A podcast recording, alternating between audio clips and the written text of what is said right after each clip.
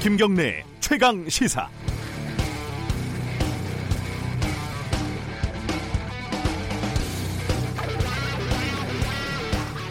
우리나라에 그동안 기여한 것이 없는 외국인들에게 산술적으로 똑같이 임금 수준을 유지해주는 것은 공정하지 않다. 황교안 자유한국당 대표가 한 말입니다. 외국인을 차별하는 것이라 이런 비난이 커지자 황 대표는 어처구니가 없다면서 어제 이렇게 반박을 했습니다.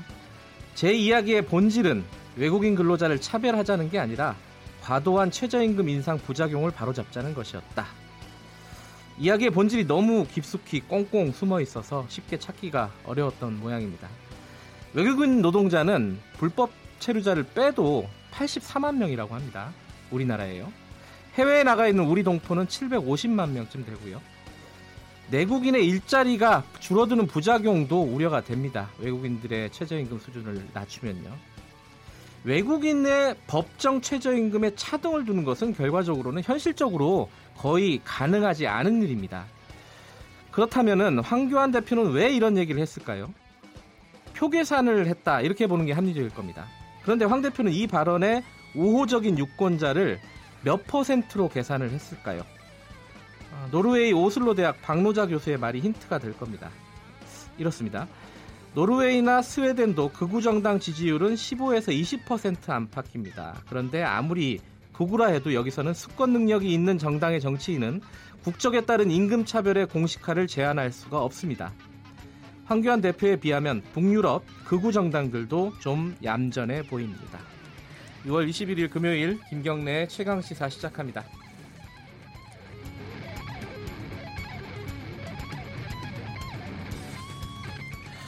네, 김경래의 최강시사는 유튜브 라이브로도 함께 하실 수 있습니다. 유튜브에서 KBS 일라디오 검색하시고 들어오시면 되고요. 문자 참여 기다리고 있습니다. 샵 9730으로 짧은 문자 50원, 긴 문자 100원 들어갑니다. 그리고 스마트폰 애플리케이션 콩으로 이용하시면은 무료로 보내주실 수 있습니다. 자, 주요 뉴스 브리핑부터 시작하겠습니다. 고발뉴스 민동기 기자 나와 있습니다. 안녕하세요. 안녕하십니까. 시진핑 주석 방북부터 좀 알아볼까요? 김정은 위원장이 평양을 방문한 시진핑 중국 국가주석과 정상회담을 어제 가졌는데요. 네. 미국과 대화를 통해 문제를 풀어가겠다, 이런 뜻을 밝혔습니다. 네. 과거 1년간 북한은 정세 긴장을 완화하기 위해 많은 조치를 했지만 유관국의 적극적인 호응을 얻지 못했다. 김정은 위원장이 이렇게 얘기를 했거든요. 네. 그러니까 애둘러서 미국의 불만을 좀 표시한 것으로 보입니다.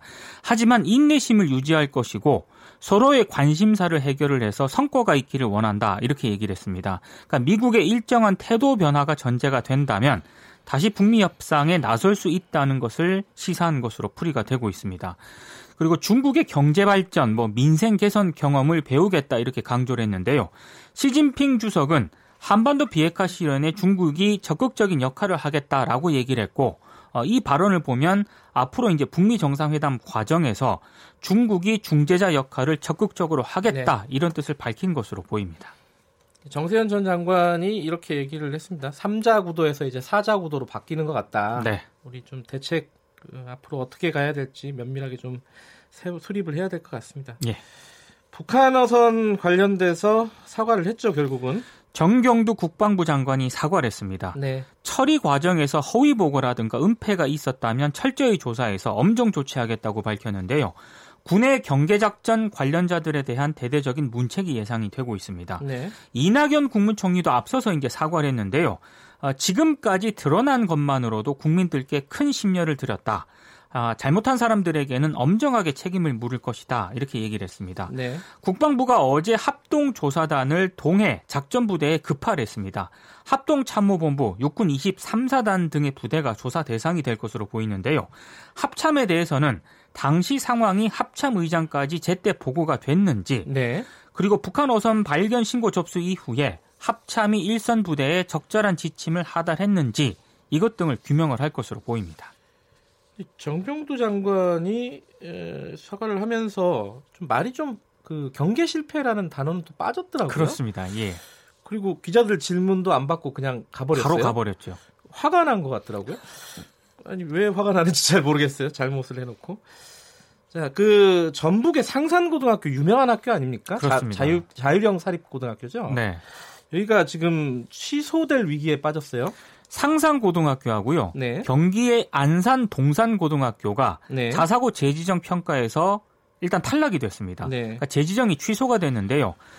자사고 재지정이 취소가 되면 일반고 전환 절차를 밟게 됩니다. 7월 중에 교육부 장관의 동의 여부가 발표된 뒤에 네. 최종 결과가 나올 것으로 보이는데요. 이번 결정이 자사고 폐지 신호탄이 되는 것 아니냐 이런 분석이 나오고 있습니다. 이게 네. 왜냐하면 문재인 대통령이 대선 후보 시절 때 자사고가 교육 서열화를 부추긴다 이런 이유 때문에 자사고 폐지를 공약을 했거든요. 그리고 현 정부가 자사고의 일반고 전환에 상당히 방점을 찍는 그런 교육 정책을 추진을 해왔습니다. 현재 42개 자사고 가운데 재지정 평가가 진행 중인 곳은 이번에 탈락이 결정된 두 곳을 비롯해서요. 모두 21곳으로 집계가 되고 있습니다. 네. 일단 탈락한 이 상산고 등에서는 강력 반발을 하고 있고 학부모들도 강하게 반발을 하고 그렇겠죠. 있습니다. 예. 일단 교육당국을 상대로 소송까지 낼 그런 방침인데요. 반면에 서울교육단체 협의회라든가 일부 시민단체는 환영하는 그런 입장을 내면서 교육당국에 엄정한 재평가를 요구를 하고 있습니다. 아직 이제 확정이 된 건 아니고 교육부 장관의 동의 절차가 필요한 거죠. 7월 달에 이제 예. 동의를 해야 됩니다. 얘기를 들어보면 뭐 다른 지역하고 형평성 문제, 네. 커트라인 좀 다르더라고요. 전북이 보면 이 상산고등학교가 좀 높습니다. 예. 예. 그런 부분들에 대한 논란은 좀 있을 것 같아요. 그렇습니다. 이게 어떻게 결정이 될지 좀 지켜봐야 될 것 같고요. 이게 좀 특이한 기사네요. 그 양승태 행정처가 삼성한테 교육을 받았어요. 그러니까 참 어이없는 일인데요. 네. 양승태 대법원장 시절 법원행정처가 삼성전자 홍보실을 직접 방문을 해서요. 네. 사법정책 홍보라든가 비판적 언론보도 대응 방안을 전수를 받았다고 합니다. 이게 양승태 전 대법원장과 박병대, 고영한 전 이 법원행정처장 재판에서 나타난 그런 내용인데 네. 2016년 3월 법원행정처에서 작성한 문건 내용이 일부 공개가 됐는데요. 네. 여기서 확인된 그런 내용입니다. 삼성이 어떻게 조언을 했는지를 봤더니 네. 인내심과 끈기 있는 홍보의 시간을 축적하라 이렇게 조언을 했습니다. 그러니까 삼성도 여러 실패를 겪으면서 배우고 회복을 한 것이지 신뢰 회복이라는 게 하루아침에 이루어지는 게 아니다 이렇게 조언을 했고요.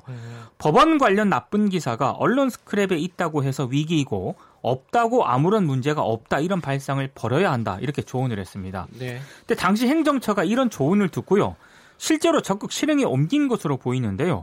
2016년 5월 당시 법원행정처 기조실이 드라마라든가 영화 등 미디어에서 법원 재판 법관이 왜곡이 돼서 묘사되는 경우가 많기 때문에 사법 불신의 주된 원인이 되고 있다 이렇게 판단을 했고 네. 그래서 대중적 스타와의 뭐 간담회라든가 연예기획사 방문, 드라마 제작 등을 추진을 한 것으로 나와 있습니다. 많이 보던 행태입니다. 그죠?